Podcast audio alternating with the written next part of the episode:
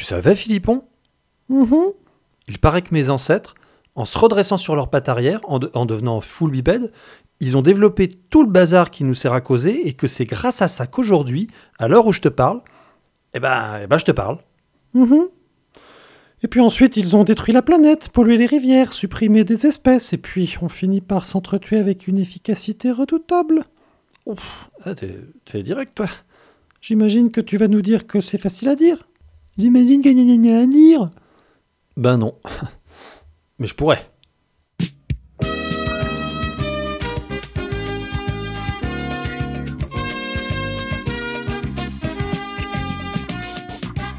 Bonjour et bienvenue dans Facile à dire, le podcast qui raconte les tout petits aux tout grands. Je suis Vier et je ne compte pas me gêner pour terminer tout de go mon diptyque sur le langage. Par contre, je ne vous cache pas que j'ai un souci. En effet, la question c'est quoi le langage Je l'ai déjà posée dans l'épisode précédent, que je me fais d'ailleurs un plaisir de vous conseiller. Alors pour cette fois, je vais gentiment me paraphraser en lançant fièrement cette question. C'est quoi la fonction d'expression de la pensée et de la communication entre les humains mise en œuvre par le corps, la parole ou l'écriture?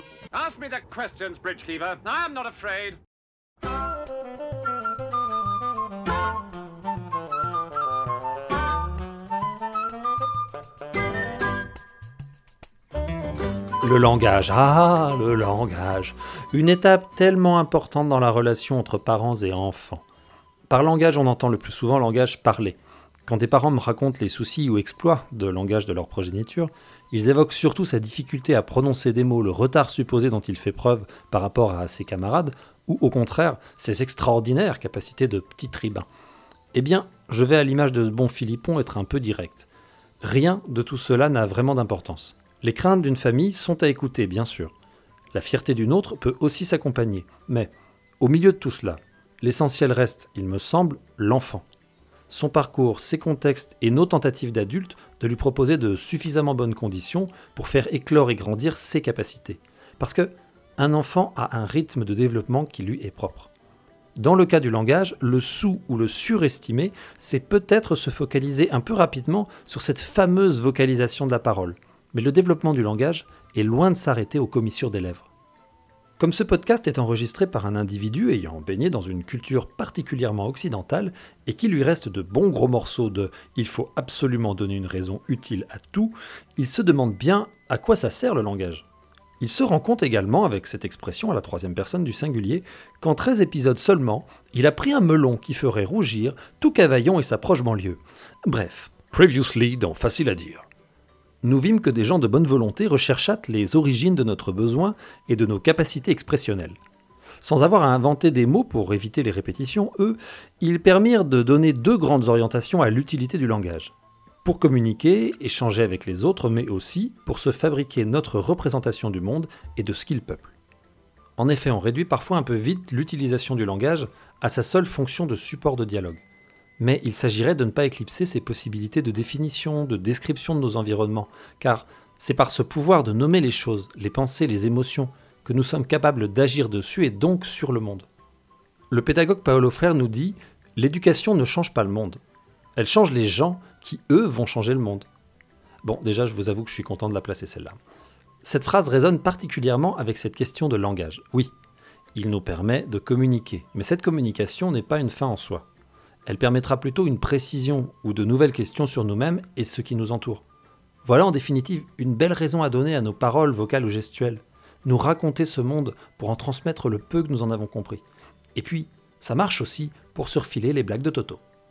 Je sais que vous attendez tous et toutes les bons conseils, les bonnes étapes de l'acquisition du langage, afin de vous culpabiliser, vous ou votre petit, dont un mot sur deux ressemble à une sorte de... N'ayez crainte. Je vais me faire une joie de vous offrir de quoi vous sentir totalement mal à l'aise face à votre éducation forcément médiocre et les outils pour faire pression sur cet enfant ridiculement incapable de placer un monologue du site correct dans vos réunions de famille. Oui, tout cela est malicieusement teinté d'ironie. Ou pas. Ou si. Ou pas. Ou si. Ou pas. Vous êtes une poule Pardon. Je travaillerai l'hypnose après l'enregistrement. Cut cut.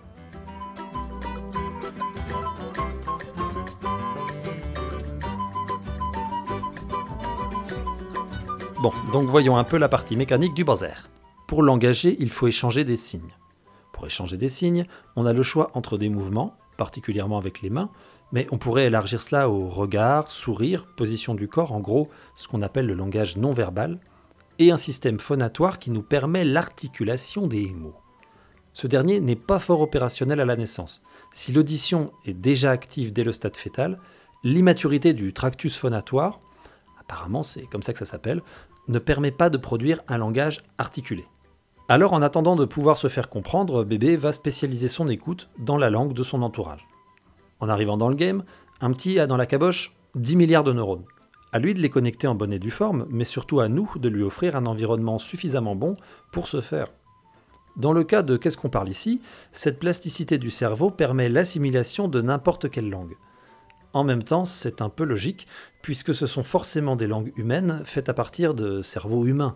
Et donc, à part si vous aviez vous-même assez mal câblé votre cortex pour croire que les cerveaux humains ne sont pas égaux selon leurs origines géographico-culturelles par exemple, euh, vous étiez arrivé à la même conclusion. Et puis, puisque c'est un peu la foire à la définition ici, voyons ce que c'est qu'une langue. Quelle qu'elle soit, sauf les langues signées, une langue est fondée sur un système de phonèmes, les sons qu'on produit, que l'on va combiner pour faire des mots, qui vont se combiner pour faire des phrases.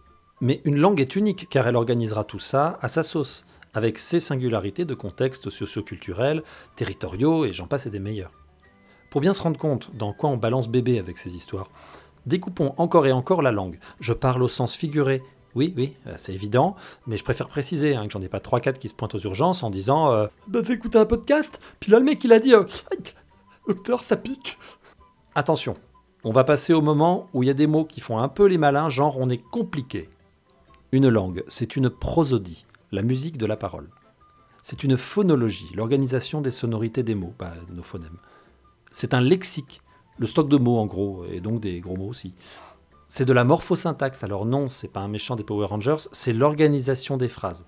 Et enfin, c'est de la pragmatique, les règles de communication.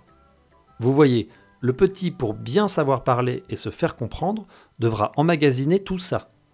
Pas de panique, vous êtes passé par là aussi et le résultat euh, n'est pas si mal. Si, ça va.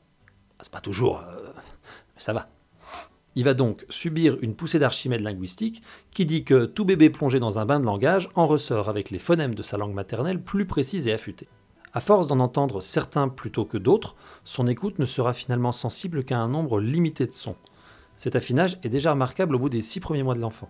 Cela n'empêchera pas d'apprendre d'autres langues par la suite, vous vous en doutez, mais cet apprentissage ne se fera plus jamais aussi facilement que celui des premières années quand on jouissait d'une belle cervelle si souple.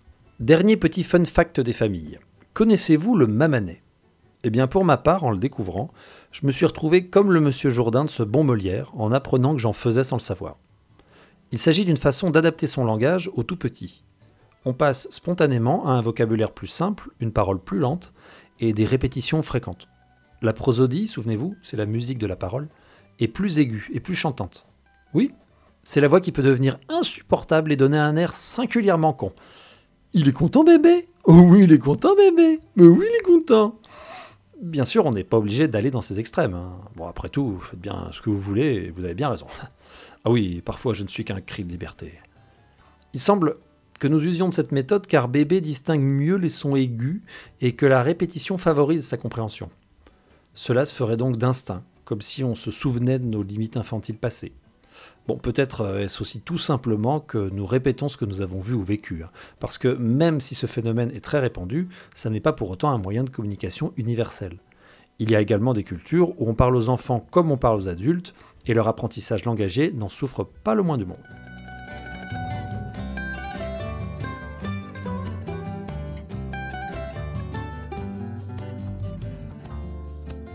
Votre impassible patience va être récompensée. Oui, les théories sur l'acquisition du langage, c'est bien pour briller en soirée. Ok, la mécanique, les neurones et autres tractus, ça pourrait permettre de récupérer un camembert au trivial poursuite. Mais nous, qu'est-ce qu'on veut? C'est des trucs, des astuces, des indices pour faire parler le gamin. Et comme je ne voudrais pas que votre prunelle arrive à la maternelle avec un retard qui se répercuterait sur toute sa scolarité et lui fermerait les portes des quatre emplois restants après le glorieux avènement de nos maîtres les tout-puissants robots. Oui, je place mes billes, hein, je préfère me mettre bien avec les algorithmes. Donc oui, les voici les différentes étapes du développement du langage oral. Ce que je m'apprête à énumérer ne sont que des repères. Telle aptitude attendue pour tel âge n'est pas une vérité. Il s'agit d'une moyenne des développements constatés, et si bébé est en avance ou en retard, essayez de ne point présager d'une possible inefficacité ni d'un témoignage de génie. Comme je m'échine à vous le tatouer toutes les dix phrases depuis maintenant 13 opus, chaque enfant a son rythme. Bref, tout commence avec les gazouillis. Outre d'être un mot bien rigolo, le gazouillis évoque les premiers mois de la vie de bébé. Cette période débute autour du 14e jour jusqu'aux 6 mois. Bébé a bien compris qu'il peut converser avec son entourage. Il sourit, pleure et vocalise à qui mieux mieux. Ces réactions vont être interprétées de plus en plus finement par les parents. Un pleur de faim saura être reconnu d'un pleur de fatigue par exemple. Bébé scrute les visages pour y trouver les réponses aux émotions qui l'entourent et auxquelles il est extrêmement sensible. Pour les adultes autour de lui, c'est le début de la verbalisation. Et hop, un peu de pub pour l'épisode 4. On va répondre à ces jolis gazouillis, lui raconter sa journée, lui expliquer le monde qui l'entoure, et puis vous verrez, ça l'intéresse drôlement quand vous imitez ces blop blop blop et autres capouais. Parce que oui, bébé est déjà très vaniteux. Entre 7 et 10 mois, le baby babille. Il commence à avoir assez de bouteilles pour mettre en relation les mots et les objets. Que tel ou tel terme se répète dans son quotidien lui met un brin à la puce à l'oreille. Donc apparemment, repas, ça se dit plutôt dans certains moments de la journée et ça fait apparaître une assiette de purée. Hmm, bon, il doit y avoir un lien. Je vais me le mettre de côté ce mot-là. Je sens qu'il pourrait me servir un de ces quatre. Et non seulement notre mini-ami chope le sens des mots, mais il précise son analyse des intonations. Il n'est pas avare de tentatives d'imitation cocasse d'ailleurs. S'il ne sait pas encore nous offrir la diction d'un Francis Huster, il reste très généreux sur sa palette d'interprétation. Nous sommes là à l'époque des premières syllabes, les pa pa pa pa pa pa et autres ma ma ma ma. Alors pour alimenter tout ça, le mieux est de garder les bonnes habitudes. Commenter sa life, mettre les mots sur ses actions et jouer avec lui en imitant certaines de ses réponses. Et s'il y a bien une chose qui fait parler, en dehors d'un vilain chapeau lors d'un mariage princier, et oui, on a les discussions qu'on mérite, ce qui fait donc parler, eh bien, c'est le plaisir. Ça pourrait ressembler à un conseil nul, et j'imagine que vous y pensâtes avant que je vous le propose, mais le plaisir est un excellent déclencheur de communication, et donc, pour nos babilleux, de babillage. Bon, je pense qu'avec ce genre de contenu, je vais renommer le podcast euh, Facile à dire Porte ouverte édition.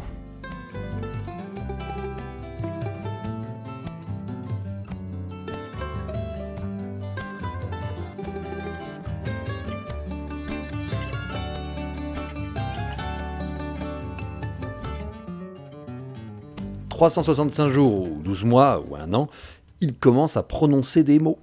On ne va pas se mentir, ces premiers lyrics sont le plus souvent uniquement décryptés par les personnes accompagnant l'enfant et dépositaires d'une autorité parentale. Oui, j'aime infiniment la paraphrase. Donc il s'agit de situations où la petite Lou va par exemple dire euh, Eh ben d'abur Et où papa éructera de fierté en disant Ah bah tu vois, tu voulais pas me croire. Elle a, elle dit Edouard Balladur.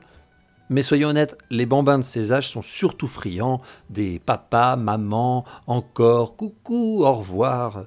Et ils commencent à affûter le bon vieux oui. Mais surtout, le prochainement retort non. Ah oui, ça vous allez kiffer. La meilleure phase du monde, le non. Blague à part, c'est un moment très important, hein, mais on n'est pas là pour parler de ça aujourd'hui. Ce début de richesse dans son expression est aussi valable dans sa compréhension. C'est le moment où il répond bien mieux à des petites demandes, comme peux-tu me donner ceci ou cela, ou va t'installer là-bas s'il te plaît? À cet âge, même si je vous encourage à commencer cette pratique bien avant, raconter des histoires, c'est assez top giga cool. Ah mais attends, il y a un podcast qui parle de ça justement, un, truc qui commence par facilade et qui finit par ir. Ah, non, bah je retrouverai. Bah, en tout cas, c'était l'épisode 6. Autour de 16-19 mois, il associe deux mots. Il continue donc d'apprendre du vocabulaire, mais maintenant il va en plus en faire ce qu'on appelle des mots-phrases. Dans le genre, on trouve papa parti, euh, maman dodo. Il exprime de plus en plus ses goûts et les événements de son existence type apu, ou le célèbre veut pas, qui accompagne bien souvent l'apparition dans son assiette de brocoli. Et quelle tristesse d'ailleurs cette jeunesse, savent pas ce qui est bon. Tiens Philippon, ouais, va me chercher un smoothie chou de Bruxelles aubergine s'il te plaît. Mais oui, avec euh, le coulis de sardine, mais euh, moins de moutarde cette fois. Merci. Et donc, on continue de raconter des histoires, de discuter avec Bambin et Barbine. On reformule les tentatives d'expression. Par exemple, si on reçoit un apu, eh bien on peut rebondir avec un tu as raison, il n'y en a plus. Et puis, nous arrivons au doux temps des jeux symboliques. C'est-à-dire qu'on va joyeusement sortir la dinette, les poupées, les voitures, et commencer à créer ou à imiter les aventures du quotidien. Et sans rien y paraître, ça va remplir doucement mais sûrement le réservoir lexical des tendres mioches si présentement concernés. Deux ans Mais que le temps passe, passe, passe et que beaucoup de choses ont changé Oui, on m'appelle le petit prince de la ref. Généralement, tout s'accélère. Explosion du langage. Il et elle vont commencer à en mettre partout.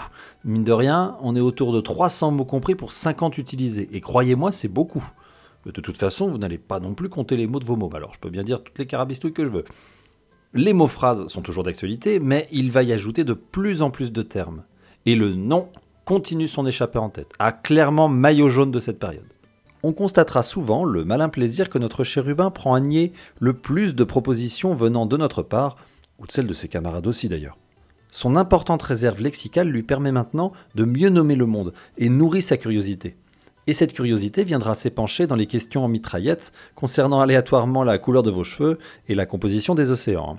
Bon, une fois devenant coutume, je vous tends l'index vers l'épisode 8 qui vous détaille avec sagacité et un cœur gros comme ça cette jolie période inquisitrice. Alors avec tout ça, la reformulation est encore plus importante. L'idée n'est pas de l'écraser sous votre savoir grammatical, mais bien de lui faire entendre une bonne façon d'exprimer son avis ou son désir. Et n'hésitez pas à entretenir les temps de jeu avec eux. Ce n'est pas toujours facile du point de vue du planning, mais ce sont des moments où vos imaginaires peuvent amener d'autres mots, d'autres situations, et encore plus de raisons de se faire plaisir langagièrement parlant. Allez, une petite dernière étape pour la route. Ah si si si, ça me fait plaisir. C'est pour moi. Hop, sur la petite note. Deux ans et demi, trois ans. Ça cause. Et ça cause souvent pas mal. N'oublions pas que ça n'est pas non plus une règle d'airain, c'est complètement muable. Ça dépend du rythme de l'enfant.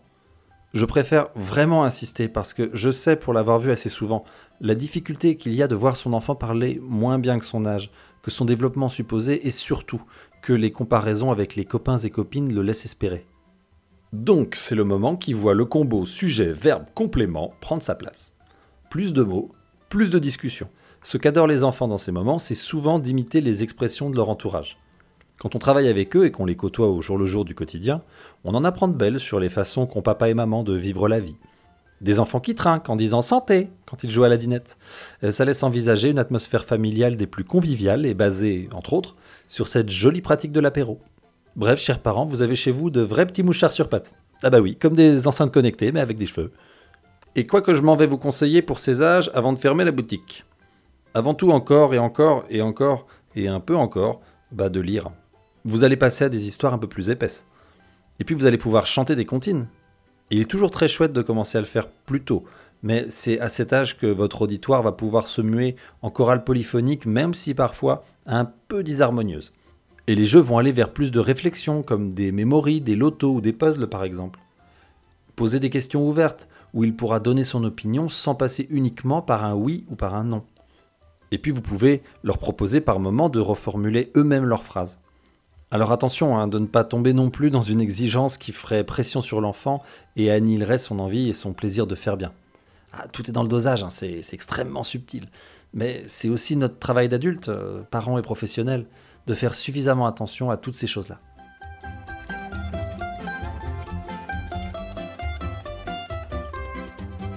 Eh bien, je mets mes demi-lunes, je regarde mes fiches. Oui, je pense qu'on a fait un bon tour du sujet. Je vais pas vous ajouter un résumé de tout ça. hein. Ah bah, peut-être à part vous dire, euh, vous parlez du rythme propre de l'enfant. Non? Je vous en ai déjà... Ah bon.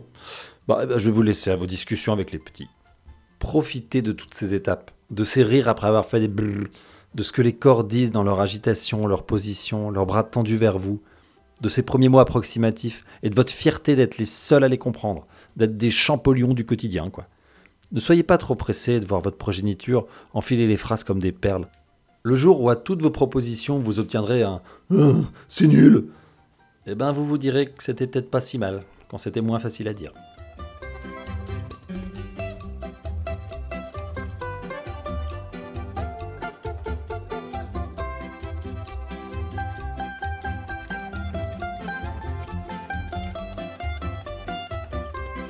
Merci à vous hein, pour toutes ces écoutes et ces encouragements qui continuent. Je vais éviter les fioritures aujourd'hui. hein. Je vais aller droit au but en vous recommandant la chaîne Linguisticae. C'est la même recommandation que dans l'épisode précédent, mais comme on est vraiment dans le thème et que encore une fois son aide m'a été extrêmement précieuse pour euh, rédiger euh, l'épisode 12, eh bien, je me fais une joie très sincère de vous ressouligner euh, cette proposition d'aller voir ce qu'il fait. Et puis dans la catégorie le petit découvreur de talent, je vais vous faire cette recommandation en vous enjoignant d'aller voir dès que vous pourrez le film Mon voisin Totoro. Quoi, incroyable, mais t'as toujours les petits trucs, les bonnes adresses, c'est fascinant. Oui, d'accord, c'est ridicule, je sais, c'est un peu comme si je vous conseillais d'aller voir Le Roi Lion. Sauf que moi, je ne l'avais jamais vu, euh, mon voisin Totoro, du coup, je l'ai vu, et euh, non content d'avoir passé un excellent bon moment, et encore mieux qu'un excellent moment, parce que euh, le film est vraiment très bon, il y a quelque chose de très spécifique à souligner, je trouve. C'est tout simplement que le personnage de la petite fille dans le film est réalisé d'une façon que j'avais rarement vue au cinéma. Parce que même si on est clairement dans un conte et dans un univers fantastique, tout ce qui constitue cet enfant, sa vivacité, sa façon de- d'appréhender ce monde, eh bien, je le trouve euh, quelque part très réaliste et ça m'a pas mal touché. Donc, si vous voulez voir ce film, allez-y à fond. Si vous voulez redécouvrir ce film avec ce petit bout de prisme, eh ben, je me ferai une joie de- d'entendre ce que vous aurez à m'en dire. En tout cas, ça me fait plaisir de donner un petit coup de pouce comme ça aux jeunes qui débutent. Quoi. Le, petit, le petit Miyazaki va. Je le sens bien, va faire quelque chose. N'ayant plus aucune transition en tête, je vais vous laisser avec ce bon ciao